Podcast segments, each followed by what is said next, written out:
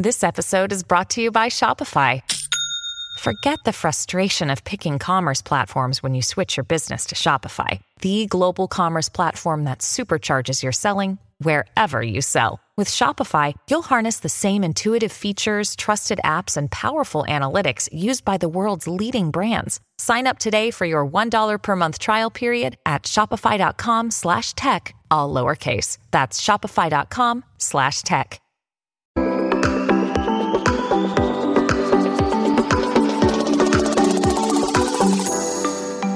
Hi everyone, welcome to the Tech Entrepreneur on a Mission podcast. My name is Ton Dobbe and I'm the founder of Value Inspiration and the author of The Remarkable Effect. I envision a world where every B2B SaaS startup succeeds because they're creating software that customers would miss if they were gone. And here's why. Research consistently shows that 90% of all startups fail, and that's bad. What's worse, however, is that 75% of SaaS scale ups fail, companies that are supposed to have product market fit. Far too few scale ups create the traction they aspire for and fail for the wrong reasons. And I believe this should stop. And hence I created my business. And the goal that I have with this podcast is twofold.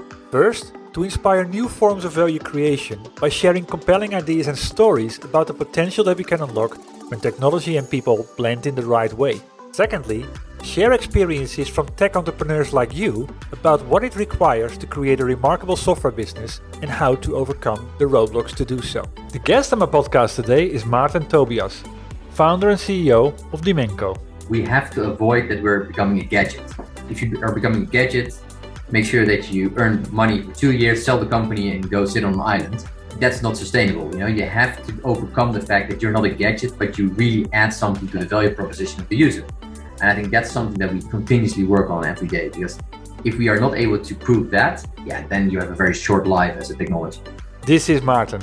He's an experienced strategy and business development manager with extensive knowledge and interest in entrepreneurial high tech environments. He received his master's in strategic management in 2006 and then worked at several business development and strategic leadership positions within Philips. In 2010, he co founded Dimenco, where he acts as the CEO, and successfully exited the company in 2015 and then let their management buy in again in 2019. Dimenco has been leading the spatial visualization market since 2010. Their mission is to push the boundaries to achieve the dream of simulated reality. They unite hardware, software, and technology to deliver fast, rich, and natural three dimensional experiences. No wearables required. Simulated reality brings presence to what can't be present. And that inspired me, and hence I invited Martin to my podcast. We explore the transformation in how we prefer to interact with technology and what is standing in the way of meeting that need. Martin shares his vision about creating experiences we cannot distinguish from reality.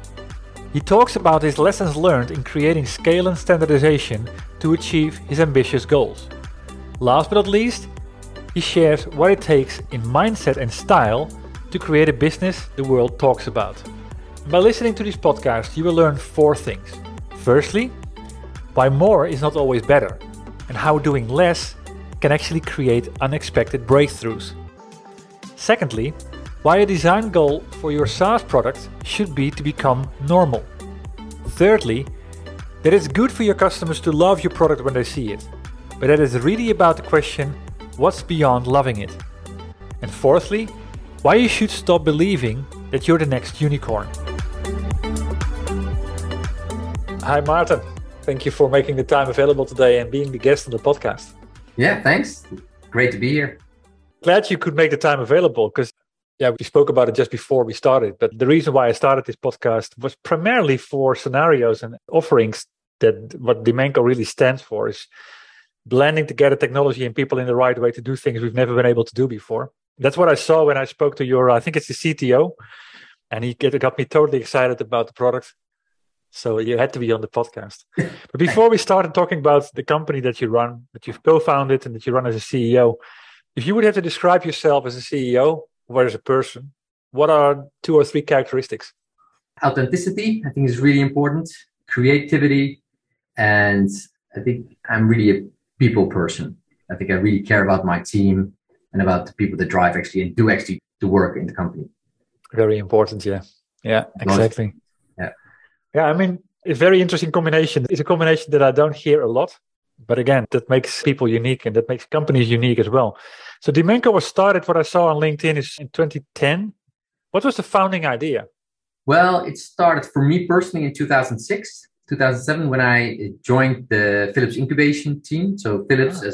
nowadays, is a health and well-being company. I was focused on display technology, and they were focusing on display technology that you could see 3D without glasses. I joined that internal incubator or venture within Philips in 2006. There were a lot of people working on that technology. But in 2009, Philips actually decided to discontinue that activity, mostly because it was burning a lot of cash. There was the economic downturn at that time. And Philips was moving more to a health and well-being company. So it didn't fit in their pure strategic focus area. So they actually let go most of the people. Long story short, myself and three engineers actually were able to actually spin off that venture from Philips and start our own business. And that's how we actually started in 2010. Yeah. And then what was the problem that you saw in the market that was screaming to be solved? Well, it actually starts from how you observe the world as you currently do. Well, not when you look at a screen, but if you look, let's say, beside your screen, the world is 3D. Yeah. And that's how everybody observes the world. And that's actually what we try to deliver. And that's also what we think is a natural way to provide to the human, to the user. That actually was our motivation that we said, well, actually, every user should see a 3D image because that's also how you observe the world in real life. Mm-hmm. And what if we do? I mean, if I'm currently looking at a 2D screen, it's perfectly working. What are scenarios where this is going to make a massive difference? Well, I think what we strongly believe is that you can create actually a feeling of presence without being really present, without having that product having present. So a depth cue and the fact that you can look around an object gives you just that feeling of that realism. And everybody's always continuously looking for realism. Why are they adding more pixels? Why are they adding more color? Realistic color imagery is because they want to get that realistic experience. And in our opinion, realism, a key point of that is that 3D effect. Yeah, exactly. Looking at where you are today, I mean, with 12 years down the road, product is available. It's a combination of hard and software. What are typical scenarios where this is really coming to life? And is it a consumer product or a business product? So initially, it's now focused mostly on prosumers. So what you see is that Acer has launched a laptop with our technology, and they focus on designers, creators, engineers, where typically you have that 3D information needed to understand a product or a complex situation much better.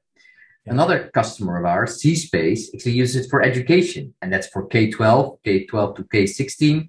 That's where actually they have proved that this technology actually helps students learn quicker, faster, and are more motivated to learn actually than looking at a, let's say, boring, we're a bit biased, boring 2D picture.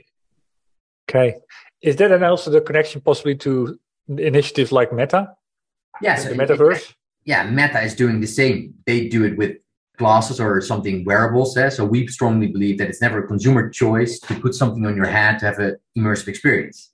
So yeah. we believe that it's a consumer choice to have that fully freedom of movement, to be fully socially and active and to know your surrounding. But in essence, what we do is creating the metaverse on or experience of the metaverse on a normal LCD display. Wow. I'd love to see that at some point in time. Yeah. So seeing is believing in that sense. Yeah. I mean, I wrote a book called The Remarkable Effect, and I can imagine when people see it that it's like the jaw drop. Like, what the heck is this? exactly. Yeah, we always say that's wow effect. Yeah, wow. Yeah, that's what. Yeah, yeah, exactly. I mean, I look at you looking at your website and seeing that the yeah how the user is interacting with the screen with all the gestures and so on, and yeah, really becoming one almost with the world. That, that is, exactly. of course. So what we do is because we can actually get an object out of the screen, we can also combine it with gesture or with interaction. So we can actually literally pick up a virtual object from the screen and interact with it. And that again contributes to what we believe is we want to create an experience that you cannot distinguish from reality. And that's what we try to do every day uh, in this office. It must be extremely hard. I think. Yeah, that's a good spin. I mean, at the end. So, I mean, we, we talked about, well, the big idea, the problem in the market, and what sparked the idea, which of course came from Philips. But developing this over time, like where did you start? Did it start with the software? Did it start with the hardware? I mean, how do you yeah something complex like this that hasn't been done before which is of course that's the novelty part yeah what have been very important choices that you've made over the last yeah 10 years so it started with a well the pure technology is an optical layer in front of the display and maybe you know these old flipping cards like when you you know when you screw with your nails you feel that structure a simplified let's lenticular cards that structure is actually being applied on an LCD. That's the yeah. basic technology that was developed at Philips and where we still are building further on. But that you have to combine with image processing, with calibration, with machine vision, and then also with software and content and rendering algorithms. Yeah. So the complexity is to bring everything together and make a final solution. If you see where we started when we in 2010 is what we call multi-view. That actually meant that we were able to create a 3D display where you don't need any glasses, and multiple people could see a 3D image. The downside of that technology was that at certain places in the display, a person could not see a 3D image. So people were always wiggling in front of the display. It was a bit funny to see, but that initially we really we thought that that was the way forward and that over time we would solve that issue. But that let's say in 2016, 2017, we actually concluded that would not be possible or not at this mm-hmm. stage. Why is that not possible? It's a bit technical, but it's you need so much pixels to distribute the light that that is not currently possible on either, even on an 8K screen. So in 2018, we actually decided to move away from that well. ID and we moved to combining our technology with eye tracking. That means that our technology is now single user which it has its downside, but we track your eyes and by that way you always have that perfect 3D picture.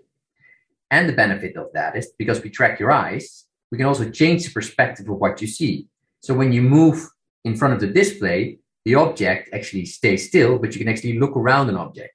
And that effect is, of course, really nice and exactly. really feels much more realism. So that is one of the biggest choices we've made during time. We also renamed our technology and the reason we did that is because 3D at a certain moment, eh, because in 2010, everybody bought a TV with 3D glasses, but in essence, it had a very bad name. It was really pushed by the TV industry, yeah. but there was no content, the quality was quite bad, and people didn't just like the glasses. So when we were still pushing for, let's say, 3D without glasses, 3D was a bit, had a bad name, and we were not able to drive that technology. So since 2018, 19, we actually said, well, you know, we have to to ride the XR wave, like VR, AR. So we nowadays call our technology simulated reality, SR in short, and that's also how we market and we position our technology. Well, we can talk about that for some time. Let's park that for, for now. But so I'm not sure. Well, I haven't I haven't done my research whether there's any competition in this area. But what are you doing in this space to create? What have you done to create what I call defensible differentiation? Yeah, so I think we work still closely with Philips and their IP. So we have a quite good IP mechanism.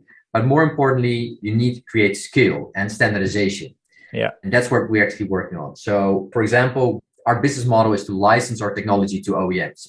Acer is the first OEM that is doing that. And as you know, probably the Intel Inside sticker, which is on in the laptop, we do the same. We have the built on SR sticker that a OEM has to put on the laptop which is recognizable for the consumer. It doesn't compete with the OEM itself, but it creates some kind of standard in the market. And that's what yep. we're trying to push with multiple OEMs. Okay, gotcha. Yeah, it's interesting how every vendor always goes for a different way of you know, to create a differentiation. This is just an example again of a great product and technology-wise keeping it going, but on the other end also ensure that the market is adopting it faster than than anyone else. And I think the OEM route there is a very good one. So I mean, how do you well we, we talked about it a little before we started but this is a combination of hardware software. What is the essence of Dimenco? Is it more a software company? Is it more a hardware company? And where, how do you make decisions? Yeah, to not blur things. Yeah so we started mostly as a hardware company and we're moving more towards a software platform company. The reason is that although we still do a lot of development in hardware we're slowly moving our hardware manufacturing to third parties. And via that, the OEMs can actually buy or are buying components from a third party. And we are moving more into a platform and the supporting software. We will always be integrated in the hardware, but we're trying to get a supply chain and partners that actually can take over that role for a big part. Did that decision come I mean, yeah, why did you decide to go that direction? Because of course you're always at these points where you can go left and right. What drove the decision to go more the software platform route?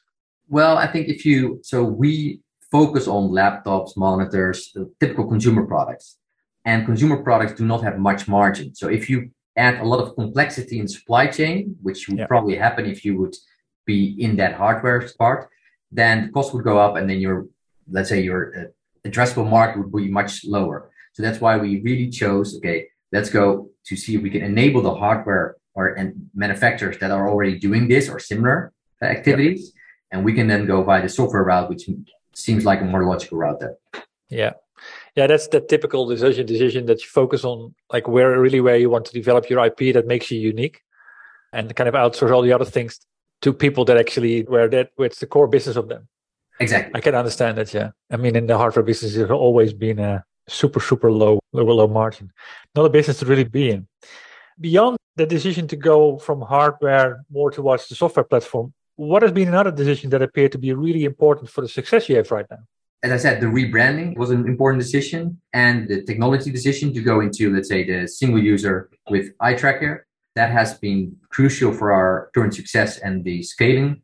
So I think these are the two mo- most important points. I think. Yeah, yeah, I can understand that point. I mean, I understand the rebranding. Typically, getting the perception in the in the well, if the perception is wrong and it has of the people or the consumer, that's never a good thing. But the one around the user, that is about yeah, compromising versus going really the wow factor, right? Oh yeah, so I think that that's a very good point. So I think what I always say internal, we have to avoid that we're becoming a gadget. If you are becoming a gadget, make sure that you earn money for two years, sell the company, and go sit on an island. That's not sustainable. You know, you have to overcome the fact that you're not a gadget, but you really add something to the value proposition of the user.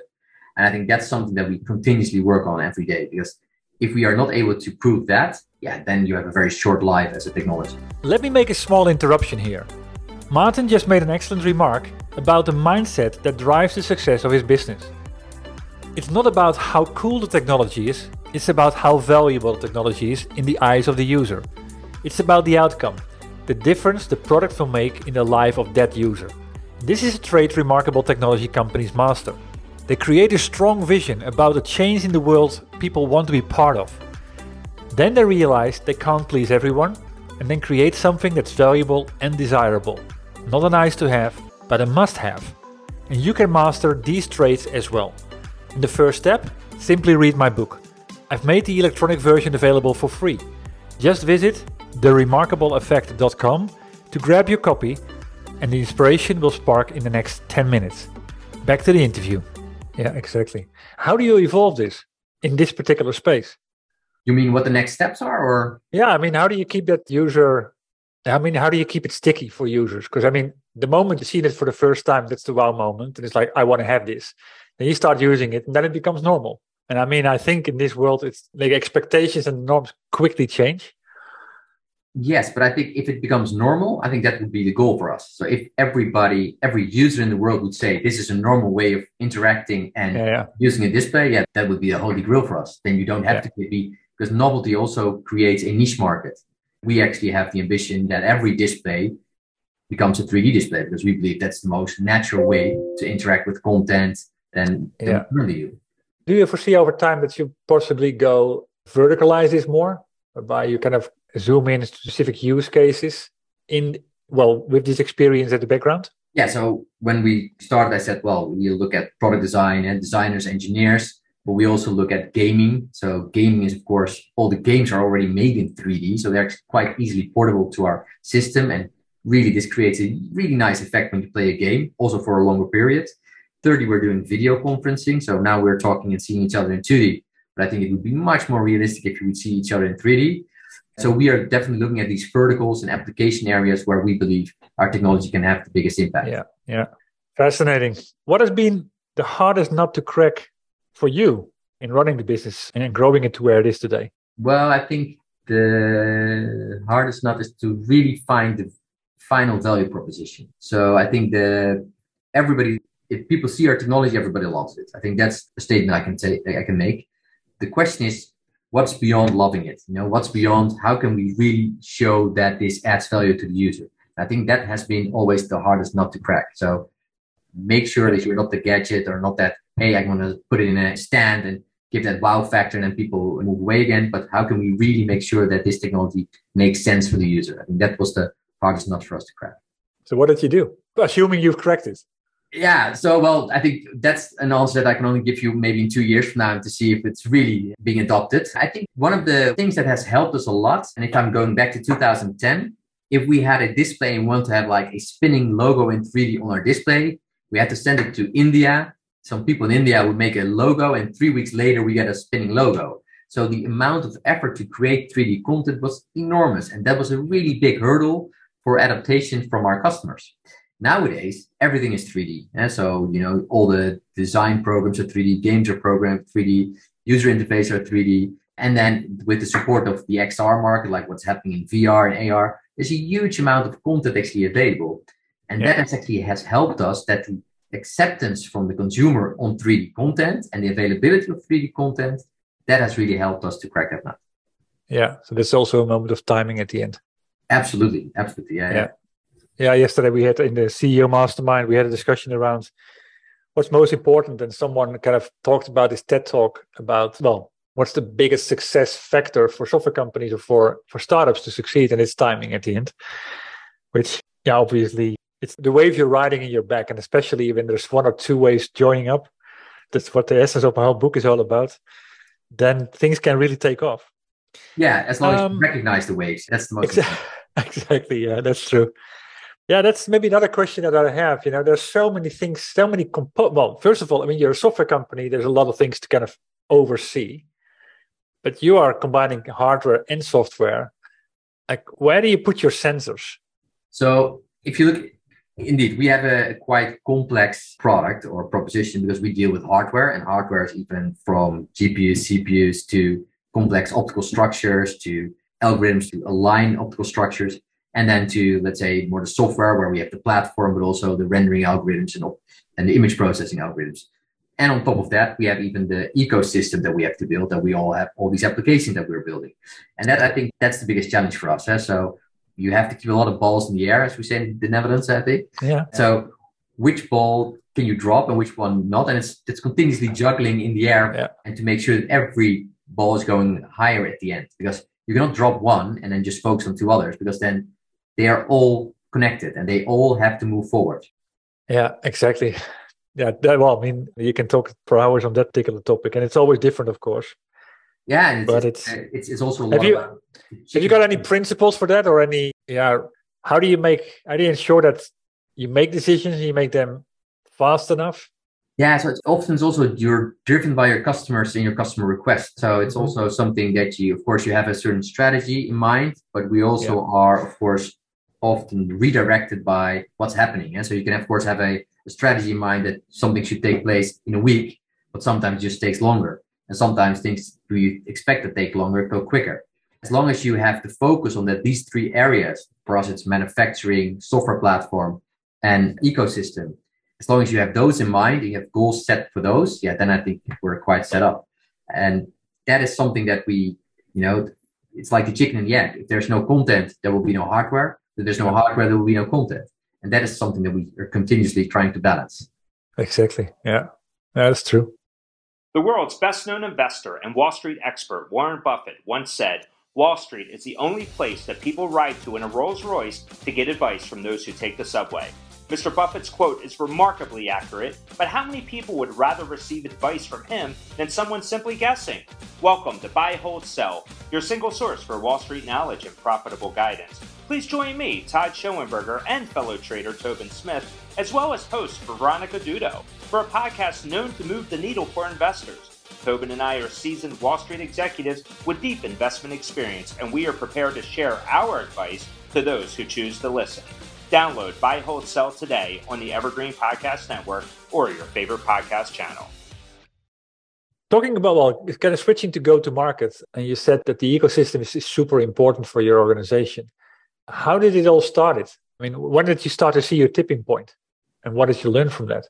We saw tipping point, well, at a certain moment, we made a decision to make a, a laptop prototype with a company called MSI. It's also a big laptop manufacturer. Yeah And we showed that at CES 2019, just a month before COVID hit. And that's actually where we got a lot of traction from laptop manufacturers, but also from Microsoft and Intel that are actively supporting us to push this technology to their customers. And via that way, we had a lot of credibility yeah? because, of course, you are a small company and we, of course, make big claims, but you have to have that credibility for a big organization like Acer to make a decision to bring a product to market. And I think where it really helped was that we were backed by Microsoft and Intel that also said, this is a technology that we see as a very promising technology for future products. And that was actually for us a tipping point and really to see where we could start it with Acer on this first project. Yeah, it's interesting to see. Like well, again, it's a timing thing. The timing and location where things can come together. And imagine you wouldn't have been there. No, well, I can tell you a funny story. We were at the booth with M- at the MSI, and we had a lot of nice presents. And someone from Microsoft actually had set up a meeting with big executive of Acer. And a colleague of mine and I said, well, you know, we're busy. Should we go? Because, you know, we're not really focusing on them. And we had this Albert Heijn bag with a, laptop, really an Albert, Albert Heijn bag with a prototype laptop. You know, let's do the walk. Let's go to Acer. And that changed really our business because that, in the end, they signed up the agreement and we started. So it's sometimes it's really from these small things that can change drastically how you operate as a company. Yeah, exactly. Yeah, kind of. And how do you plan for that? It's, exactly. I think yeah. it's it's impossible. I mean, you need a bit, a little bit of luck at the end as well. Let me see. Like switching to, yeah, I've talked about my book a couple of times, which is about the ten traits that define remarkable tech companies. So I'm typically software companies, but what do you believe? I mean, you're in the world. You know, you talked about authenticity, creativity, and your product is all about creativity at the end and about wow factor. And what do you believe is the secret to create something that is remarkable and lasting? For your vision, I think we have a very strong idea of how a product should look like in the future. That's also sometimes the biggest hurdle. I often have I have an idea that how it should look in 20 years from now, and to bring that back to a daily operation, that sometimes is challenging. But have that bold vision and see if you can translate that bold vision strategic short-term and mid-term goals. I think that's an important one. Yeah. How long is the vision forward? Is it really 20 years? Well, we always say that we have this idea that at a certain moment that let's say we would sit on the table and I would not be sure if you're real or not. You know, okay. that's in my opinion the, the vision in 20 years. So how can you really distinguish if something is real or not? I'm not sure if we, yeah. we have to go there eh, as a society, but that's maybe a different topic. But that's where I believe it will happen in the end. Yeah. yeah. But that's also, of course, where initiatives like hologram so are positioned. Exactly. Yeah. Yeah. That's now. That's, how is that different, or can that blend over time? Yes, definitely can blend. So we have, of course, have a certain display technology, but the vision and the idea is all about how to create a the most realistic experience. That's why I also strongly believe. So we capture, of course, your eyes, but with cameras, you can track also emotion. You can also track a lot of other things. And I strongly believe that at a certain moment, content will adapt itself to the user. So if you, for example, are watching a movie, why are we always watching the same movie, although you have maybe have a different preference than I? And if you, the device understands the user much better, it will adapt the content and the user will get even a better experience. Or the user gets an experience every time differently, how he feels at that moment. You know, if you're angry, maybe you have a different perception of a movie than when you're happy or where you're in love, etc. I strongly believe that at a certain moment we will end up in that form factor. That will take well, time, but I guess I guess so. Yeah, yeah. Kind of watching the movie with family and then ending up with three, three different stories. Yeah. but yeah, I mean, I completely agree. It's the emotion at the end and how it is being recognized and being able to respond to that is a big way going forward on different levels. You know, the, the visual side of it, but of course also with content itself, even if it's written. So exactly, yeah, yeah. So, what are you most proud of achieving so far? Are there any anecdotes that you keep, for example, from customers that you, yeah, just keep telling other people? No, I think one of the most proud moments I have, and I tell this anecdote to a lot of, to a lot of, to, to a few people I've told them, is that we haven't touched base on that, but we have a bit of a strange history. So we started the company in 2010. We actually sold the company in 2015 and we bought the company back in 2018 or 19, 19. But when we sold the company, four founders uh, sold the company to a big Chinese company. Of course, we had to inform our employees. And that's where we informed them, say, well, we sold the company and part of the transaction funds we actually shared with our employees. We had no obligation to do that, but we really felt that it was a joint effort. One of the guys in our company said at a certain, so I had individual talks with everyone that came in and I said, well, congratulations, you know, you're working here for four years. You have 50 or 60,000 euros. Go and spend it. I found that the most exciting thing to do because it's like being Santa Claus.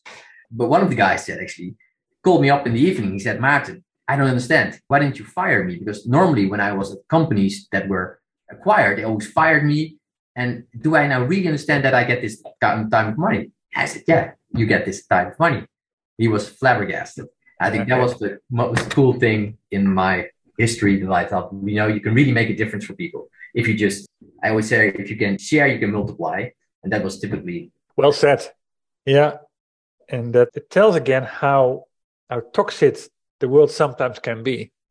Exactly. people just assume that things will happen. And if they don't happen, then it's like, wow. yeah. what was the reason that you. More, uh, pleasant out of that than keeping all your money to yourself and I don't know what. So it's, it's yeah, it's not in my character, and I think that's also not in our culture of our company, and that's also why that's what I'm really proud of. Yeah, I can vividly see that. What was the reason why the company got acquired, or why did you sell the company? And then the, the other question, of course, is like, why did you buy it back? Oh, then we're probably here for a few hours. Yeah, we were just at a very nice point. We get a really nice offer. I think that was a great time for us to sell the company. Sometimes you get an offer you can't refuse, and that was definitely happening that company, it was a big Chinese company, would invest, and they have invested about $100 million in the supply chain, which is currently also still up and running. So it was for us a great moment to scale our technology, to get a really big company behind us, and to, to accelerate our vision. And uh, we had a lot of fun for three years, but it was a relatively unknown company. And it was like a chairman was a really, was a nice guy, but he was really like empire building. But the problem with empires, they sometimes all fall and that happened. So the guy came in financial trouble, and we came in financial trouble. So before bankruptcy, we actually bought the company back of a controlling stake. So yeah, it's so it's I can tell you for hours about this. Really, really learning full period. But uh, yeah, that happened. Wow, what is the big takeaway from that three years? From when we were part of the Chinese, or yeah, well, from this whole experience. Like if you if you look at it in uh, hindsight.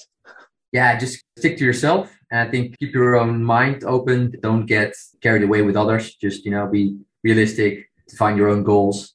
And I think be, you know, if you focus, things will work out. So don't panic. That's what I've learned. I'm also not a really stressy guy. If you don't start to panic, there's a lot of people that actually are willing to help you out there. So we had a lot of support from our at that time customers that are actually backed us up with orders and POs and commitments. And you know, then you see that there's a really big joint effort, willingness to overcome these problems. Yeah.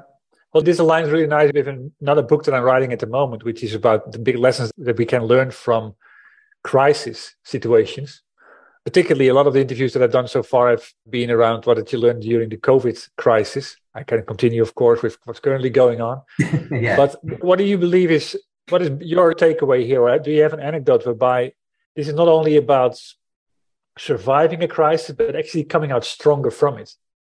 So for us, what I and it goes back to my point, what how I see myself as a person as a leader is inform and involve your people. So we have always been extremely transparent to our people. We actually said at a certain moment, guys, you have to ask for bankruptcy because otherwise you are not protected in your salary, in your social welfare, etc. How it's arranged in the Netherlands. So I think, and that actually gave us a lot of commitments from all our employees. So they really have trust in the leadership and also, I think one of the persons left in the whole transition, and everybody was aware that at a certain moment we were not able to pay salaries that month. But nobody was in panic because we really took them to that journey. And also after that journey, we took them, okay, this is going to happen. We have an investor, etc., etc. I think that's where I learned that you really trust your people because people trust you if you trust them. Very strong point. Yeah, I've heard some very strong stories around that as well. And it, it's a continuous theme there. Because with the trust, people go the extra mile. I think it was the story, I think, from, was it Pandora? That he had a similar story, CEO from Pandora in, from the early 2000s, where I think he didn't pay his people for nearly two years at that level of trust. so it's yeah, I don't think that people would have done that, but just people. No, but it was just staying there together because they were up to something together. And I think it's also at some point, if you ask people up front, you're going to be not going to pay you for two years. No one is going to stay. But if it's like an extra month and well, maybe, well, likely next month, then you're in there together for yeah, so long, then it can stay on for a while. But they did the same thing, you know, they got, I think, the IPO or they got an investment. And I think 60% of the investment was payback. So it's, yeah, that's how you get through. Wonderful stories. Well, we're getting towards the end of the interview. I always like to end with you know, some lessons learned. Like if you would have one advice, a do or and or don't towards other tech founders, people that aspire to become a tech founder, people yeah, to what that want to learn and, and level up, what would it be? A do or a don't? A don't, I think, is don't exaggerate. Don't believe that you're the next unicorn. Don't I, you know, I sometimes talk to founders. They, you know, they build an app and they think that are worth 100 million. You know, stay out of there. I think that's not the way move forward. I think a lot of people have thought that for a long time, but I don't. I, I strongly don't believe in that. As a do, I think focus. Make sure that you understand what you're doing, why you're doing it, and when you're doing things, and do it together. That's an important one. Make sure that your team is on board and that you are a leader that is authentic. I really believe that if you're an authentic guy, that people will follow, and that you also are more to yourself and that you can be a more successful person. Well said. Well, thanks for this. Yeah, thanks. I enjoyed this interview.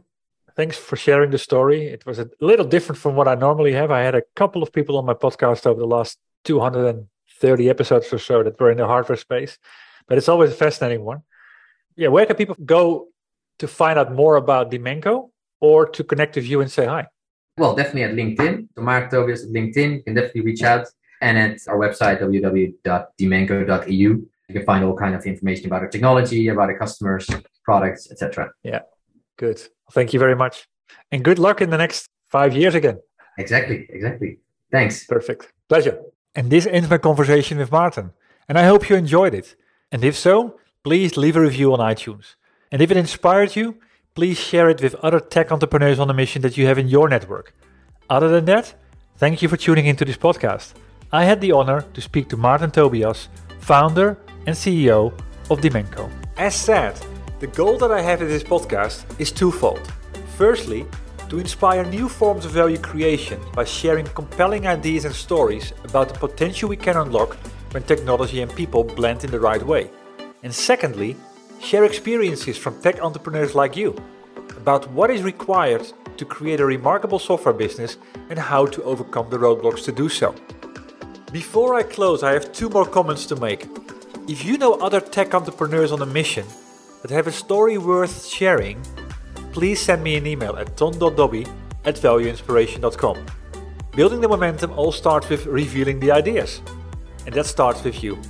And if you want to know more about my book, or you're interested in joining the Remarkable Effect tribe, please visit my website at www.valueinspiration.com. Thanks for tuning in. And you could do me a big favor by rating the podcast on iTunes or provide me with your feedback directly. I'll see you shortly on a new episode.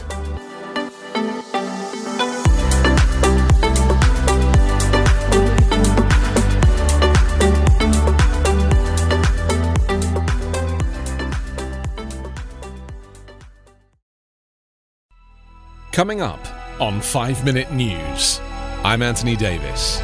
You might think it's partisan because maybe it's critical of one side or the other, but it's not, it's just the truth. And I think that's also something that's kind of unusual for Americans listening to the radio or to podcasts because the news landscape in the States has been so partisan for so many decades. So, five minute news is verified, truthful, independent, unbiased, and essential world news daily.